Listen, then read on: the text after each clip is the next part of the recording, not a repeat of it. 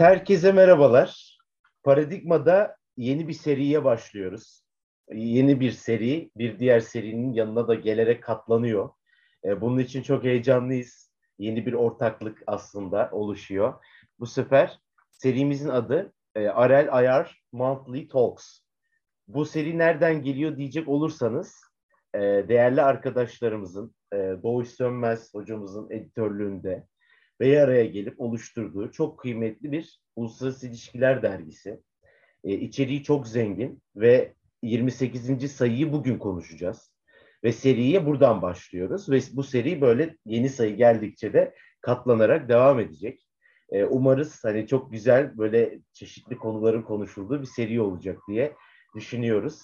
E, Doğuş hocama başta bir teşekkür edelim hazır yayındayken e, böyle bir ortamı, bir organizasyonu bize sağladığı için. E, bugün e, dediğim gibi 28. sayıyı konuşacağız. Şimdi tabii bu derginin arkasında büyük bir kadro var. E, ben de bu dergiye 28. sayıda küçük bir yazıyla katkı sunmaya çalıştım Doğuş Hocam'ın teklifiyle. E, Samiye'nin de büyük yardımlarıyla en başta ve bütün ekibin yardımıyla ve buradan da aslında ilişkimiz başlamış oldu. İyi de oldu. E, yönetici editör hocamız e, Oktay Bingöl. Onu da teşekkür ederim. Onu da ismini analım. Editör Doğuş Sönmez hocamız. Onu da zaten söyledik. E, ona da ayrıca teşekkür edelim. Ve öğrenci editörümüz Samiye Yüksel arkadaşımız bizlerle. Bunun dışında bugün kimlerle birlikteyiz? Şimdi Samiye'ye birazdan topu atacağım ama e, Sırrıcan Yücel, Refia Bayır, Meryem Alpar arkadaşımız bizlere eşlik ediyor. E, benim yazımla birlikte biz hepimiz böyle sırayla yazılarımızı tanıtıyor olacağız sizlere değerli arkadaşlarımızla birlikte olmak çok güzel. Samiye ilk başta sen hoş geldin. Ee, öğrenci Hı. editör olarak bu değerli çalışmanın editörü olarak. Bize hani ilk başta böyle dergiden, çıkış hikayesinden, bugün nerede olduğunuzdan, nasıl çalıştığınızdan böyle kısaca bahsedersen neler yapıyorsunuz, ne ediyorsunuz? Sonra da yavaş yavaş yazıları konuşmaya başlayalım. Tamamdır hocam. Çok teşekkür ediyorum. Bizi davet ettiğiniz için öncelikle. Ben kimsenin vaktini almadan hızlıca bir giriş yapmak istiyorum. Ben Samiye, Samiye Yüksel. E, Arel Ayarlama ve Aylık Bülten'in öğrenci editörlüğünü yapıyorum yaklaşık 8 aydır. İlk editörümüz e, Muhammed Ulanmıştı. İkinci editörümüz de Meryem Alpar. Ben bayrağı 8 ay önce Meryem'den devraldım ve görevime devam ediyorum. Bizim dergimiz yayın hayatına 2020 yılının Ocak ayında başladı yayınlayıp duyurduğumuz 100. yılında 30 Ağustos Zafer Bayramı özel sayımızla birlikte de hali hazırda 30 tane sayı çıkardık ekibimle birlikte. 31. sayı içinde çalışmalarımıza devam ediyoruz. Şu an tasarım ekibindeyiz. Tasarım aşamasındayız. Kısa bir süre içerisinde de onu da duyurusunu yapmayı ümit ediyorum. Peki biz ne yapıyoruz bu dergide? Aslında kaba bir tabir olacak ama deyim yerindeyse tamamen öğrenci için bir dergi çıkartıyoruz biz. Çoğunlukla gündemle alakalı uluslararası ilişkiler ve siyaset bilimi disiplinlerine böyle kalemlerimizi değdirdiğimiz yazılar yazıyoruz. Tamamen öğrenci işlerimin asıl sebebi de aslında ekibin tümünün öğrencilerden oluşması. Yazar ekibi, yardımcı editörler, tasarım ekibi hepimiz birer lisans öğrencisiyiz. Süreklilik ve disiplin bizler için çok önemli. 30 aydır hiç fire vermeden Sayın Doğuş Sönmez hocamızın bize tuttuğu bir ışık var. Apaydınlık bir ışık. Ona doğru gidiyoruz. Bu iki ilkeyle yürütüyoruz işlerimizi. Doğuş Hocam attığımız her adımda yanımızda, her düştüğümüz boşlukta da bizlere bir yerlerden elini uzatmış bir şekilde gerçeğe ve doğruya çekmek için bekliyordu aslında. Kendisine çok fazla şey borçluyuz. Kendisi bizler için çok özel. Çok teşekkür ediyorum bu kanal yoluyla ona. Çok fazla vaktinizi almak istemiyorum dediğim gibi. Cümlelerimi tamamlamak istiyorum. Dergimizi rutin yeni sayı yayınlarımızın yanında ayrıca özel sayılar da hazırlıyoruz. 30. ve çıkan e, son sayımız olan 100. yılına Zafer Bayramı özel sayısı, Rusya-Ukrayna Savaşı özel sayısı, Mart ayı için hazırlayıp yayınladığımız kadın özel sayısı aklıma gelen özel sayılardan sadece birkaçını oluşturuyor. Bir de Arel Ermantl'in içerikler sayfasına baktığımızda bir de özel bölümlerimiz olduğunu görmeniz pek mümkün olacak. Kitap bölümümüz var. Kitap bölümümüzde her ay bir arkadaşımız uluslararası ilişkiler disiplini ışığında okuyucuya bir tane kitap inceliyor, kitap tanıtıyor. Fakat ayrıntı olarak şunu vermek istiyorum parantez olarak.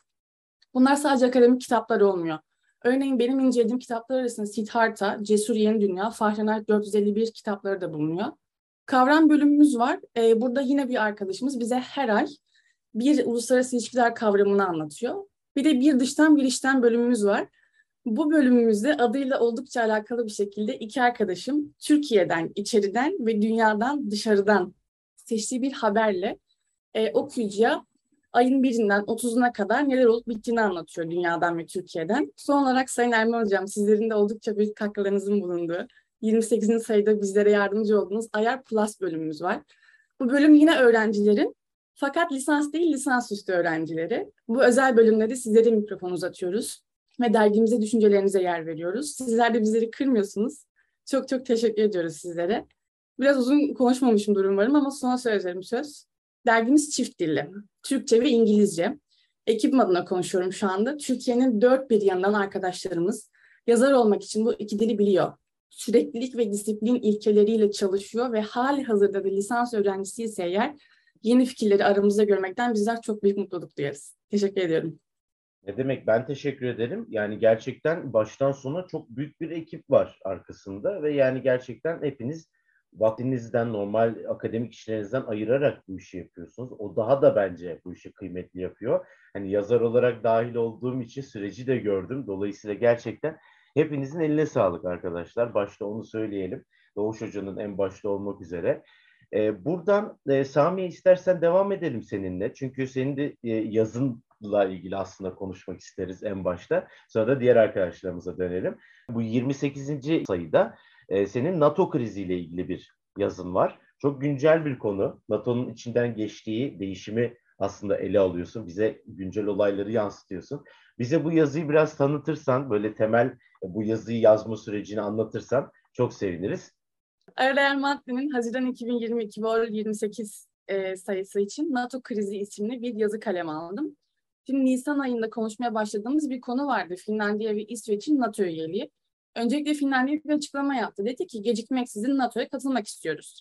Açıklamanın ardından NATO Genel Sekreteri Finlandiya'nın sıcak bir şekilde karşılanacağını, sürecinde sorunsuz ilerleyeceğini söyledi. Şimdi bu noktada ben şuna baktım. Finlandiya komşusuyla olan iyi ilişkilere sahip bir ülke. Aynı zamanda da tarafsızlığıyla biliyoruz biz Finlandiya'yı. İsveç egemenliğinden sonra Rus hakimiyetine geçti. Rus devrimiyle birlikte de bağımsızlığını kazandı. Fakat İkinci Dünya Savaşı sırasında SSCB'nin saldırısından kaçamadı. Toprak kaybetti. Aynı zamanda çok fazla sayıda asker. İkinci Dünya Savaşı'nda e, SSCB'ye karşı Almanya ile müttefik oldu Finlandiya. Almanya'nın savaşı kaybetmeye başlamasını gördükten sonra da Stalin'le barışa karar verdi ve orduyu püskürttü. Çok kısa kısa anlatıyorum buraları. Yazımı özetlerken çok fazla detaya girmemeye çalışacaktım aslında ben ama küçük ayrıntılar vermem doğru olur diye düşündüm. Stalin'le görüşmeler yaptı. Bu görüşmeler sonucunda da 1948 yılında tarafsızlığını resmileştirdi bazı garantiler verdi. Dedi ki iki ülkenin hiçbirisi komşusuna karşı bir ittifaka katılmayacak. Hatta bu sebeple Marshall Planı'na katılamadı ve de aynı zamanda NATO'nun Kuzey Atlantik Anlaşması'nı da imzalayamadı. Şimdi Finlandiya var ve bu Finlandiya geçmişte birebir tehditlerle karşılaştı. Fakat bu tehditlere rağmen tarafsızlığını sürdürüp aynı zamanda bağımsızlığını da koruyabildi. Niye şu anda fikir değiştirir diye düşündüm. Şu an aslında bir noktada baktığımız zaman kendisine karşı birebir tehdit yani benim fikrimce, kendi kanımca yok. Ama açıklamaları bu şekilde olmadı Finlandiya'nın. Dediler ki ülke yönetimi Rusya'nın Ukrayna'ya saldırısı kendileri için büyük bir tehdit oluşturuyor ve bu konumda çözümü NATO üyeliğinde buluyorlar. Bu karar çok önemli. Tüm jeopolitik dengeleri değiştirebilirler. Finlandiya ve Rusya'nın 1300 kilometrelik ortak bir sınırı var ve Finlandiya'nın NATO üyeliği NATO'nun sınırlarını Rusya'ya kadar genişletmesi anlamına geliyor. Benim yazı yazdığım dönem olaylar henüz çok sıcak, daha dumanı tutuyordu. Aradan çok uzun zaman geçti ve geçmeler kaydedildi. Örneğin Cumhurbaşkanı Recep Tayyip Erdoğan olaylara ve açıklamalara karşı ilk negatif yorum yapan lider oldu. Finlandiya'yı e, Yunanistan'a benzeyen yeni bir hata yapmak yönünde uyardı. Böyle bir hataya karşı olduğunu söyledi. Bir de şöyle bir şeye değindi. İskandinav ülkelerinin terör örgütleriyle olan yakın ilişkileri. Ben yazımı yazdığım dönem olayları bu şekilde bırakmıştım. Sadece anlattıklarımı yazdım şu anda. Benim fikrimce o dönem Türkiye biraz daha zor olacaktı aslında hocam. Elinde inanılmaz kuvvetli bir güç var çünkü Türkiye'nin. Şimdi bir yandan Rusya ile yakın ilişkilere sahip, aynı zamanda da NATO üyesi. NATO'da oy hakkına sahip tek bir ülkenin dahilet vermesinin tüm süreci bozacağını hatırlatmama gerek yoktur. Elinden geldiğince süreci zorlayıp olayları kendi lehine kullanacağını düşünmüştüm. Fakat negatif açıklamalardan yaklaşık 3-4 hafta sonra uzlaşma masasına oturduk. Tabii özellikle terörle mücadele konusunda Türkiye'nin çok fazla büyük beklentileri var. Özellikle Finlandiya'dan. Gerçi iki gün öncenin bir haberini okudum dün araştırmalarımı yaparken. E, bu habere göre de Türkiye'nin iadesini istediği 6 tane kişi var. PKK ve FETÖ yapılanmalarının 6 üyesi. Bunların iadesini istiyor resmi olarak. Fakat e, Finlandiya'nın Adalet Bakanlığı da bir açıklama yaptı. Kesin bir şekilde bu e, isteği reddetti. Bu noktada Türkiye'nin beklentileri karşılanıyor mu ya da karşılanacak mı soruları tabii ki geliyor akla. Fakat bunların hepsini ilerleyen süreçlerde hep birlikte göreceğiz. Belki ilerleyen yayınlarda böyle daha da ayrıntılı bir şekilde konuşuruz. Teşekkür Eline ederim. sağlık. Yani gerçekten dolu bir yazı. Güncel meseleleri konuştuğumuz bu düzlemde NATO'nun değişim sürecinden stratejik konseptlerle çıktığı, kendini yenilemeye çalıştığı bu süreçte gerçekten çok önemli bir yazı. E, kalemine sağlık diyelim. Gerçekten çok önemli bir yazı. Daha devamını süreç içinde güncellendikçe göreceğiz muhtemelen. Rusya-Ukrayna krizi nereye gidecek? NATO ne yapacak? Bunlar gerçekten önemli sorgulamalar. Eline sağlık tekrardan. Çok kalemine sağlık Sağ diyelim Samiye. E, Meryem, hoş geldin. Meryem Alpar, e, diğer kıymetli arkadaşımız. Şimdi onun yazısıyla devam ediyoruz. O da son dönemde yani Doğuş Hocam da katılır belki ama uluslararası ilişkiler alanında süper bir yükselişe geçen bir alandan bahsediyoruz. İstihbarat ve kamu diplomasisi. Hatta diplomasinin çeşitli dallarından böyle en öne çıkanlarından bir tanesi belki de. Meryem eline sağlık. Sen ne diyorsun bu yazıda bizlere? Ne anlatıyorsun? Söz sende. Öncelikle merhaba. Ee, bizi bu podcast'e davet ettiğiniz için çok teşekkür ederim. Ee, ben yazımda şunu ele aldım. Yazı başlığım istihbarat ve kamu diplomasisi. Özellikle savaş başlamadan önce sürekli medyada ve sosyal medyada özellikle e, Rusya'nın ne zaman savaşa gireceği konusunda birçok haberler ve yorumlar yapıldı. İşte Rusya girecek mi, çıkacak mı, geri mi çekilecek ve en önemli şey de benim çok dikkatimi çeken bir şey Rusya-Ukrayna savaşı başlamadan önce bazı batılı istihbarat servisleri gizlilik taşıyan bilgileri ve savaşın muhtemel başlama tarihinin yakın olduğunu medya aracılığıyla kamuyla paylaştı. Ee, bir uluslararası ilişkiler öğrencisi olarak bu savaşı tabii ki de medyadan, televizyondan çok yakın bir şekilde an ve an takip ediyordum. Fakat e, istihbarat servislerinin politikalarla beraber, politikacılarla beraber e, bu bilgileri kamuyla paylaşması benim çok ilgimi çekti. Bu yüzden de bu yazıda üzerinde durduğum konu başlıkları kamu diplomasisi, istihbarat ve sosyal medyanın psikolojik savaşta bir araç olarak kullanılması. Yazıya şu şekilde başladım ben. Özellikle İngiliz ve Amerikan istihbarat servislerinin aldıkları istihbaratları referans göstererek kamuyla paylaşması ve en ilginci de İngiliz Savunma Bakanlığı'nın an be an istihbaratı bilgileri Twitter hesaplar üzerinden paylaşmaları çok dikkatimi çekti. Ya şimdi şöyle düşünüyoruz. İstihbarat dendiğinde bu gizli bir bilgi, top secret bir bilgi ve bunu kimsenin bilmemesi gerekiyor. Hani politika yapıcıların bilmesi gerekiyor bunları.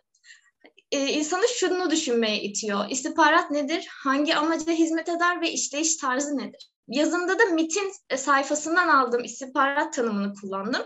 İstihbarat devlet tarafından belirlenen ihtiyaçlara karşılık olarak çeşitli kaynaklardan derlenen haber, bilgi ve dokümasyonların işlenmesi sonucu elde edilen bir ürün. Yani bu ürün belirlenen ihtiyaca karşılık karar vericiye, politikacıya gizli sunuluyor. Şimdi şöyle düşünüyoruz. Sosyal medyadan anlık istihbarat paylaşımlarının olması, yapılması çok düşündürdü beni. Ya, durum böyle olunca insan aklına şu soru oluşuyor. Madem bu kadar gizli bu bilgiler o zaman kamuyla paylaşılmasının bir anlamı olmalı. Ya, özellikle hani bu medyaya sızdırılması, sorgulanması gereken bir konu olduğunu düşünüyorum. Ve bununla ilgili birçok e, kaynaktan haber derledim. Örneğin Reuters e, 13 Şubat 2022 tarihinde haberine göre Beyaz Saray Ulusal Güvenlik Danışmanı Jake Sullivan Rus işgal her an başlayabilir diyor. Hani kesin bir tarih vermiyor ama başlayabilir diyor. Biz de e, Joe Biden'ın Ukrayna'nın yanındayız mesajını veriyor. Önce bir mesaj geliyor. Sonrasında New York Times 18 Şubat 2022 tarihli bir haber yayınlıyor ve Başkan Joe Biden'ın e, açıklamasına yer veriyor. Şöyle, ABD'nin Rusya Devlet Başkanı Vladimir Putin'in Ukrayna'yı işgal etmek için nihai bir karar verdiğini gösteren istihbarata sahip olduğunu söylüyor. Yani Biden şey diyor, bizim elimizde çok güçlü bir istihbarat var şu an diyor. İstihbarata referans göstererek haber yapıyorlar. Sonra şöyle düşündüm, evet Türkiye'nin dışındaki haber servisleri bunlar hakkında konuşuyor. Peki Türkiye'de neler konuşuluyor? Tabii ki de dış haber listelerinden alınıyor bu haberler ve 23 Mart 2022 tarihinde TRT bir haber yapıyor ve Amerika ve Birleşik Krallığa bağlı istihbarat servisleri bölgelerin ne tür birlikler yıldığını Bu birliklerin asker sayıları, konvoyların konumları, Putin'in hangi tarihte saldırı emri vereceği çok ilginç. Ve Rus askerlerin sahada çektiği sıkıntılar, Kremlin'in de üst düzey bürokratlarının birbirlerine böyle suçladığı kritik bilgiler paylaşılıyor. Yani hem Rusya'nın içinde çok kritik yerlerde hem de dışında bu bilgiler kamuyla paylaşılıyor. Hal böyle olunca da gerçek zamanda toplanan sosyal medya paylaşımları savaşın gidişatına yönelik bilgi veriyor. Ve benim bu araştırmada en çok ilgincime giden, şaşırtan konu ise Birleşik Krallığın Savunma Bakanlığı'nın Twitter hesabında yayınladığı bir flood var. Burada da e, başlıkları Latest Defense Intelligence Update. E, ve bu şekilde e, şey yapıyorlar. Rusya'nın sahada nasıl askeri olarak ya da çevrede nasıl politika izlediğiyle ilgili birçok bilgi paylaşıyorlar. Ve Guardian'da bu 17 Şubat 2022 tarihinde haber yapıyor bu durumu. 17 Şubat'ta yayınlanan videoya göre Birleşik Krallığın haber sitesine göre yani bizim istihbarat servislerimizin dediğine göre Ukrayna sınırında Rusya kümelendi ve saldırı yapacak. Her an başlayabilir diyor. Ve saldırana kadar da bunu yönetecek diyor. Ya şimdi ben sitesine girdim. Birleşik Krallığın Twitter hesabına Savunma Bakanlığı'nın daha özelinde tabii ki de.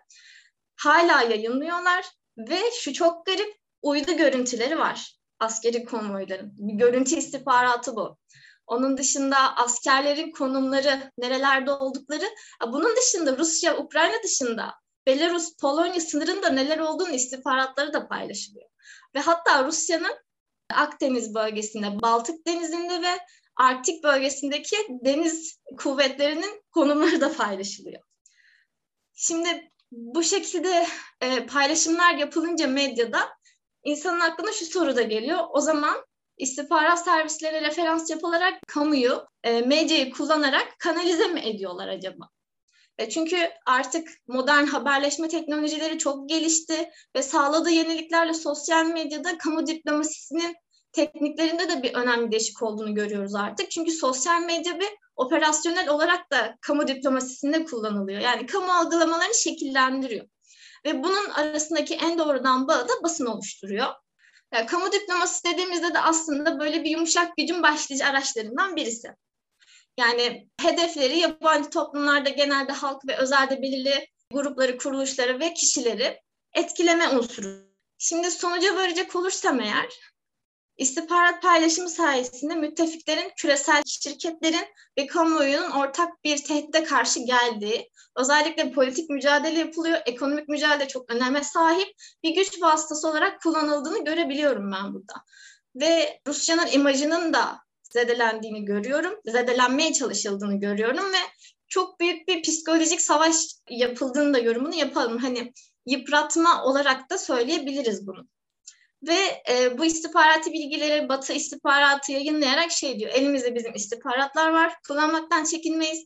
Bütün görüntüleri medyaya da sızdırırız. Rusya'nın, Ukrayna'nın yanında sadece askeri, siyasal, ekonomik, sosyal olarak değil istihbarat güçlerimizle de biz masadayız, e, sahadayız diyor. Bunun bilgisini de vermiş oluyor. Meryem kalemine sağlık. Gerçekten e, sen anlatırken ve yani yazıyı da okurken gerçekten yani bir okuyucu olarak beni artık şöyle bir düşünceye sevk etti. Savaşın tanımı, gerçekleşme mecrası, istihbaratın bildiğimiz şekilde gerçekleşmesi, bütün biçimleri tamamen artık baş aşağı ve değişim içinde. Evet.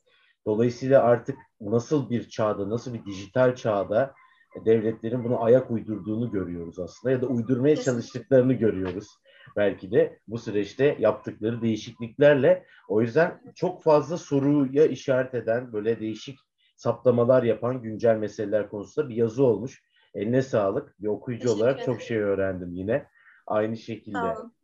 Ee, akıştan devam edelim. O zaman şimdi e, diğer bir arkadaşımıza dönüyoruz. Refia Bayır. Şimdi Refia hoş geldin. Yazının başlığını görünce insan gerçekten bir bakıyor. Yani acaba hani kimden bahsediyor diye büyük bir merak uyandırıyor. Birleşik Arap Emirlikleri'ne uzanıyoruz. Gerçekten evet. bölgede Suudi Arabistan'la birlikte bilmiyorum katılır mısın ama yazında evet. da zaten geçiyor. Çok büyük ve önemli bir aktör haline gelmiş durumda bu yeni evet. prensle birlikte. Ee, sen bize bu yazıda neler anlatıyorsun? Ee, Birleşik Arap Emirlikleri'nin durumu nedir? Senden dinlemeye başlayalım. Merhabalar hocam. Teşekkür ederim öncelikle davetiniz için. Daha demin söylediğiniz gibi başlığı Karanlık Prens. Bu konuda hatta biraz Doğuş Hoca'yla bir fikir ayrılığımız da olmuştu. Liberal otokrat e, koyalım yazının adını diye. E, ben e, bu yazının adının ilhamını neredeyse aynı adlı bir e, röportajdan aldım New York Times'tan. Böyle bir ismi vardı yaklaşık olarak. Benim yazım Birleşik Arap Emirlikleri'nin iç ve dış politikalarını Muhammed Bin Zayed'den önce ve Muhammed Bin Zayed'den sonra incelediğim bir yazı. Birleşik Arap Emirlikleri 7 emirlikten oluşuyor. En bildiklerimiz Abu Dhabi ve Dubai gibi. Hepimizin bildiği gibi gayet petrol zengini, bu konuda doğal kaynakları olan, bazı su sıkıntıları olan, e, Abu Dhabi ve Dubai'nin de getirdiği turistik imkanları çok fazla olan ve son yıllarda da e, çok revaçta olan bir ülke. Ancak bu zenginlik ve şatafatın arasında e, kurduğu iç ve dış ilişkilerinde çok fazla etkisi oluyor bu e, ekonomik imkanlarının. Bildiğiniz gibi Birleşik Arap Emirlikleri'nin hizmet ve sağlık sektöründe neredeyse hiçbir oranın Arap vatandaşı çalışmıyor. E, bu bölgede e, çeşitli Asya ülkelerinden, Afrika ülkelerinden, diğer Arap ülkelerinden çok ciddi bir işçi göçleri var. Ve bu işçiler neredeyse ikinci sınıf e, vatandaş muamelesi de görüyorlar yani bunu da biliyoruz.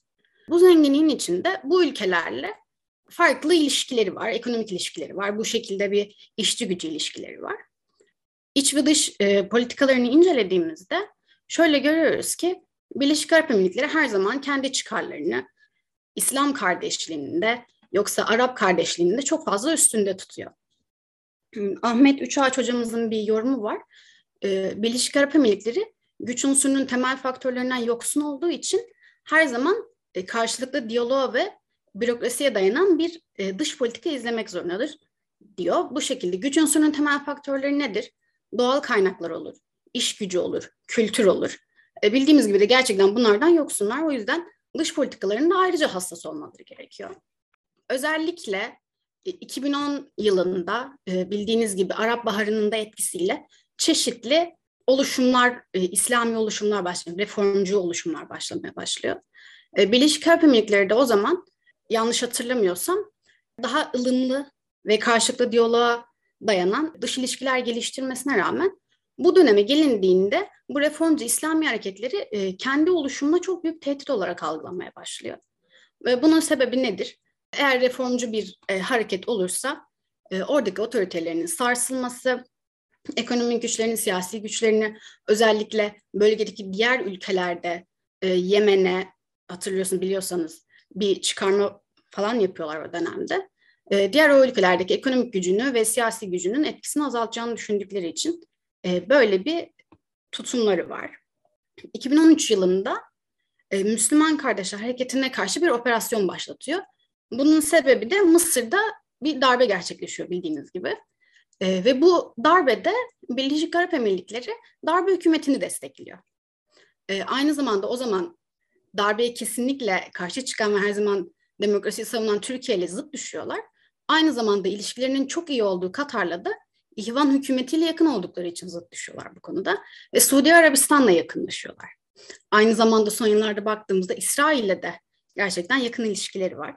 Muhammed Bin Zayed'in babası Şeyh Bin Zayed e, ülkeyi her zaman e, daha önce de bahsettiğimiz gibi ılımlı, Müslüman kardeşliği olsun, Arap kardeşliği olsun şeklinde yönetirken 2014 yılına gelindiğinde Muhammed Bin Zayed'in abisi Halife Bin Zayed kendisi o zamanlar devlet başkanı bir rahatsızlık geçiriyor ve e, hala devlet başkanı olmasına rağmen görevden biraz çekiliyor. Ve kardeşi Muhammed Bin Zayed zaten ülke yönetiminde her zaman çok etkin, e, abisinin kararlarına çok etkisi olduğu söyleniyor ve yönetime geçiyor. Bu dönemden sonra Birleşik Arap Emirlikleri'nin dış politikası çok keskin bir şekilde değişiyor. Çünkü Muhammed Bin Zayed İngiliz Kraliyet Askeri Akademisi'nde aldığı eğitimden dolayı da e, silaha ve askeri kuvvetleri çok ayrı bir ilgisi var. Ve biraz da paranoyak da diyebiliriz bu güvenlik konusunda. Özellikle bu 11 Eylül olaylarından sonra siyasal İslam ve terörle arasında çok keskin bir çizgi çekiyor. Çünkü ABD ile ilişkilerini her zaman çok önde tutan bir ülke. E, bu sebepten dolayı da özellikle Müslüman kardeşlere, bu ihvan hareketine e, hem kendi ülkesinde hem kontrol ettiği etraftaki Orta Doğu'daki ülkelerde çok ciddi tepki gösteriyor. E, abisi Halife bin Zayed'in rahatsızlığından sonra kendisi ülke siyasetine geçiyor ve insanların şöyle yorumları var. E, zaten bu ülkeyi kendisi yönetiyordu tarzında. Farklı bakanlıklarda çalışıyor döneme kadar. 2022 yılına geldiğinde abisinin vefatından sonra resmi olarak devlet başkanı haline geliyor kendisi. Times dergisine yaptıkları bir röportaj var kendisinin. E, bir gazeteci e, kendisiyle bir süre vakit geçiriyor. Seyahatlerinde yanında oluyor ve onunla değişik röportajlar yapıyor. Ve ona e, bu Müslüman Kardeşler hareketinden dolayı içeride olan, tutuklanan vatandaşlardan bahsettiğinde onu şu şekilde söylüyor. Burası Kaliforniya değil. Kendisinin şöyle bir düşüncesi var. Orta Doğu'nun demokrasiyle yönetilemeyeceği, otokrasiyle yönetilmesi gerektiğini dair bir görüş var. Ama aynı zamanda da büyük ihtimalle yurt dışında aldığı eğitimlerden ve bu vizyonundan dolayı da aynı şekilde vizyoner bir bakış açısı da var aynı, aynı zamanda. Çünkü din işleriyle devlet işlerini ayrı tutması gerektiğini ve o katı dini kültürün bu cahilleşmeye sebep olduğunu ve Arap ülkelerinin geri tuttuğunun da gayet farkında kendisi. Ama demokrasinin e, Orta Doğu'da ya da kendi ülkesinde çalışacağını kesinlikle düşünmüyor. Bunu her zaman da dile getiriyor. Kendisine bu sebepten dolayı liberal otokrat diyorlar zaten. Zaman ilerledikçe Muhammed Bin Zayed dış politikasında böyle bu kadar sert tutumlarıyla İslamcı, reformcu hareketlere karşı bu kadar sert tutumları zaten çok fazla tepki alıyor. E, yurt dışından bu tutuklamalarla ilgili kendisine şeyler yapıldığında da burası Kaliforniya değil cevaplarını veriyor sürekli olarak. E, ama bu noktaya gelince şu an bakıyoruz ki Birleşik Arap Emirlikleri'nin herhangi bir ekonomik zorluğu yok. Şu an gördüğümüz siyasi olarak da çok sıkıntılı bir süreçte değiller. E, çünkü denge politikasını gerçekten çok iyi koruyorlar. Bölgede neredeyse hamilelik diyebileceğimiz bir davranış biçimleri var. Bu sebepten dolayı e, şu an durumları iyi görünüyor. Denge politikasını iyi kurmaya çalışıyorlar. Ama tabii gelecek nesillerin bu kadar baskıcı bir rejimi nasıl karşılayacağını bilemeyiz. E, şu an bu şekilde rejimlerini devam ettirmelerine rağmen gelecekte bir şeyler olacağını düşünüyoruz.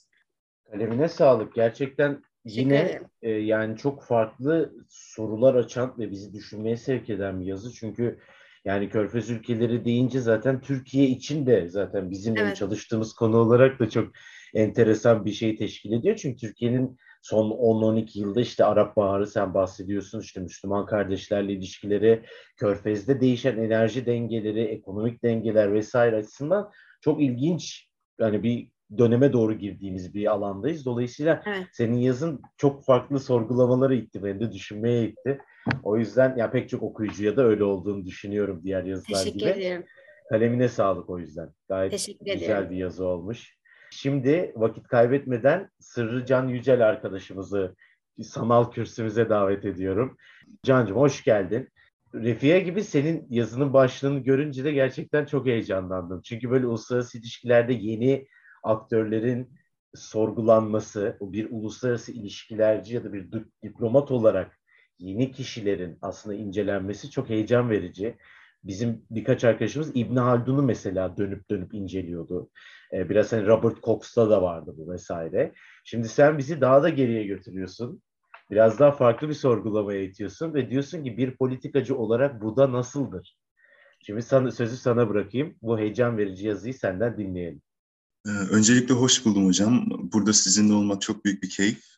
Ee, ben genelde fikir yazıları yazarım. Ee, gündemle pek aram yoktur. Çok sıkıştığımda gündeme de dönebiliyorum tabii ki. Bu yazımda da gördüğünüz gibi Buda'yı inceledim bir politikacı olarak. Aslında dürüst olayım, çok okuma yapıyordum o alanda. Buda, Budizm, Budist felsefesi üzerine ve kendi kendime dedim ki ben bunu dergiye nasıl yazabilirim? Ve uluslararası ilişkiler deyince de direkt bir politikacı olarak Buda diye direkt aldım, yazdım. Bu da bildiğiniz üzere e, Budizmin kurucusu. Fakat çok fazla yanlış anlaşılma var hakkında. Buda'yı bir tanrı zanneden var, peygamber zanneden var. Biraz farklı bir örnek olacak ama ben Buda'yı Nasrettin Hoca'ya daha çok benzetiyorum. Gerek öğretim biçimi olsun, gerek e, deneyimle öğretmesi, hazır cevaplığı. Yani Buda'nın hikayelerine baktığımızda aslında Nasrettin Hocamızdan çok da uzak değil kendisi. Onun dışında bu da bildiğiniz üzere bir bilgedir. Aynı zamanda bir felsefecidir ki ben Budizmin din olarak değil de bir felsefe olarak ele alınması taraftarıyım. Fakat tüm bu bilinenlerin aksine gezgin bir keşişten beklenmeyecek şekilde çok da iyi bir politikacı aynı zamanda. Ben bunu fark ettim okumalarımda. Bu yazımda ben iki örnek üzerinden gittim. Birincisi kaçmış köleler, hırsızlar gibi bireylerin Sangha yani Budizm uygulayıcı topluluğuna alınmaması. Aslında bakılırsa bunun için mantıklı bir sebep gözükmüyor. Tüm insanlar kucak açan, tüm insanlığı çok seven Buda neden böyle bir karar almıştır diye soruyoruz. Ve baktığımızda bunun aslında Sangha'ya finans sağlayan zengin patronları gücendirmemek adına olduğunu görüyoruz. Çünkü belli bir konaklama lazım, belli bir finans lazım ki biliyorsunuz Hindistan'da muson yağmurlarında ormanlar ya da açık alanlar gibi yerlerde yaşamak neredeyse imkansız. Bunun için bazı alanlara ihtiyaç duyuluyor ve bunlar da zenginler, yine zenginler tarafından karşılanıyor. Aynı zamanda kadınların da e, Sangay'a alınmaması konusu vardı. Bu çok tartışmaya yol açmıştır. Bu da cinsiyetçi bir birey mi? Kadınları erkeklerle eşit görmüyor mu? Ama tam tersi. Bu da kadınlar ve erkeklerin aydınlanmaya tamamen eşit şekilde yaklaşabileceğini söylemiştir. Ve bu şekilde hayatı boyunca yaklaşmıştır. Bunun sebebi de yine aynı şekilde o dönem belli bir gelenek var. Kadınlara bir bakış açısı var. Ve bu da henüz bunun yıkılmaya hazır olmadığını düşünüyordu. O şekilde bir gözlem yaptığını düşünüyorum. Ve yine kadınları Sanga'yı ilk başta kabul etmeyerek ki sonradan ona bakıp büyüten teyzesinin ısrarlarıyla 500 adet kadın keşiş ilk defa Sanga'ya girdi yine Buda döneminde. Bu şekilde de Buda'nın aslında sadece bilge, gezgin, düşünür, filozof değil aynı zamanda büyük bir devlet adamı olduğunu da görüyoruz. Ki Sangha küçük bir topluluk değil, çok büyük bir topluluk. Toplumun her dalından, her alanından insanlar var. Bu şekilde bir yazı yazdım. Çok teşekkür ederim. Ne demek? Biz teşekkür ederiz böyle ilginç bir yazıyı, bir konuyu gündeme getirdiğin için. Gerçekten yani din, siyaset, uluslararası ilişkiler bağlamında gerçekten çok enteresan bir yazı.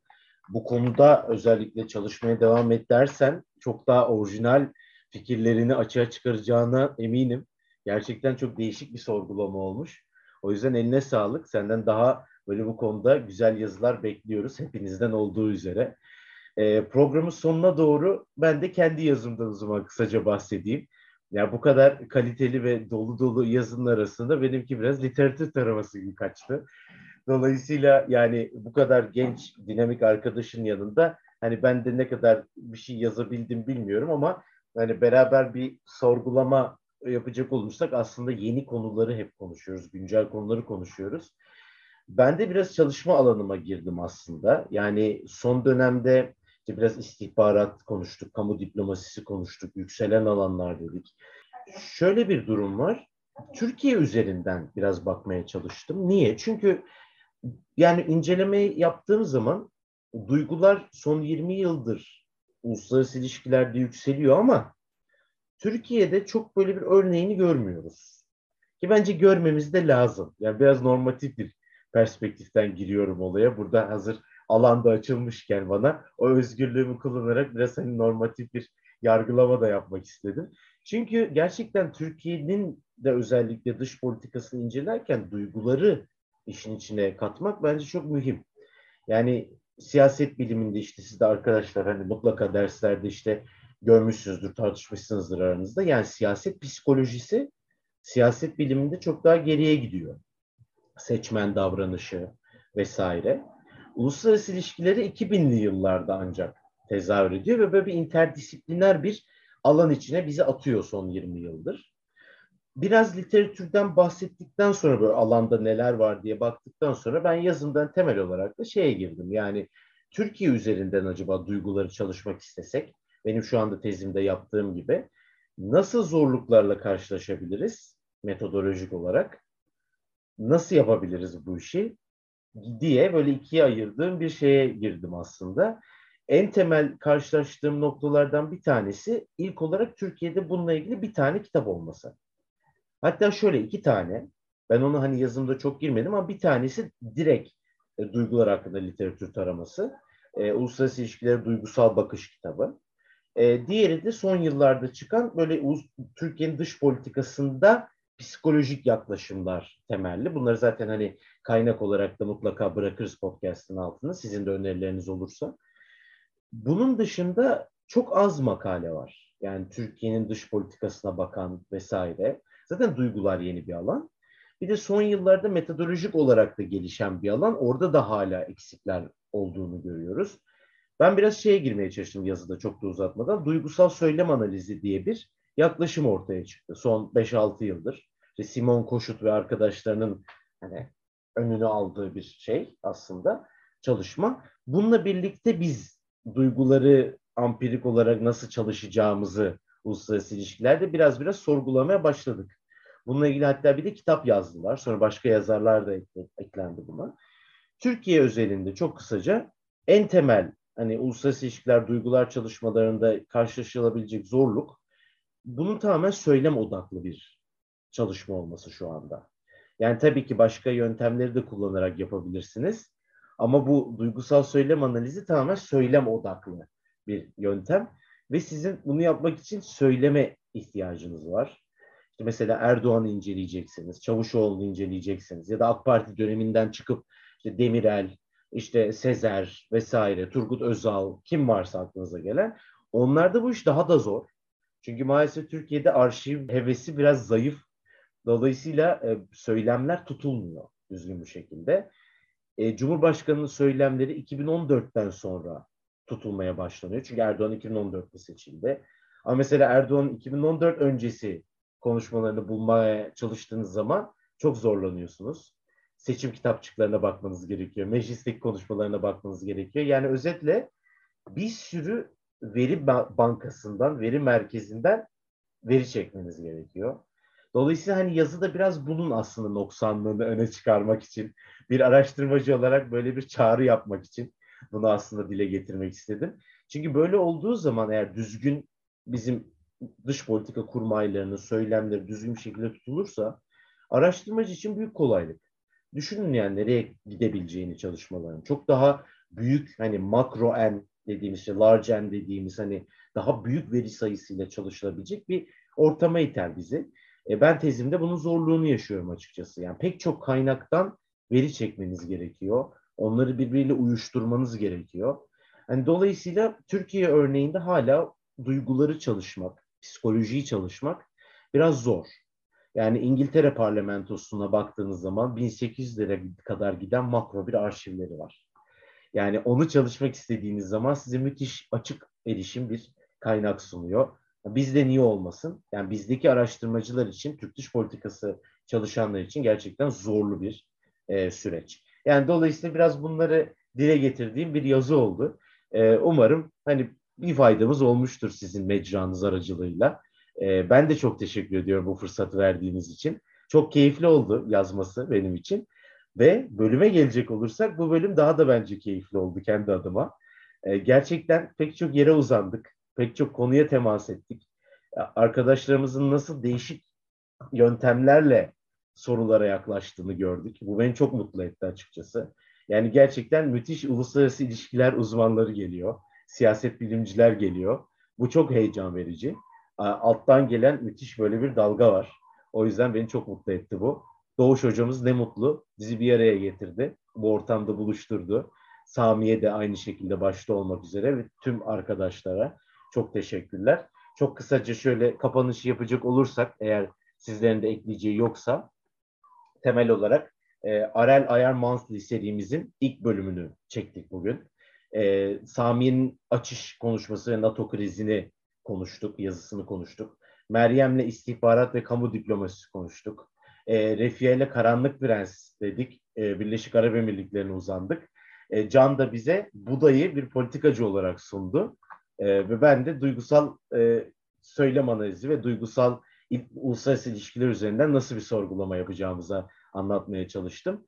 O yüzden e, emeğinize sağlık arkadaşlar. Serimizin diğer bölümlerini ben dört gözle bekliyorum. E, çok güzel bir seriye başladığımızı umuyorum. Öyle görüyorum. Ne mutlu böyle bir şeye aracılık ettiniz. Çok teşekkürler.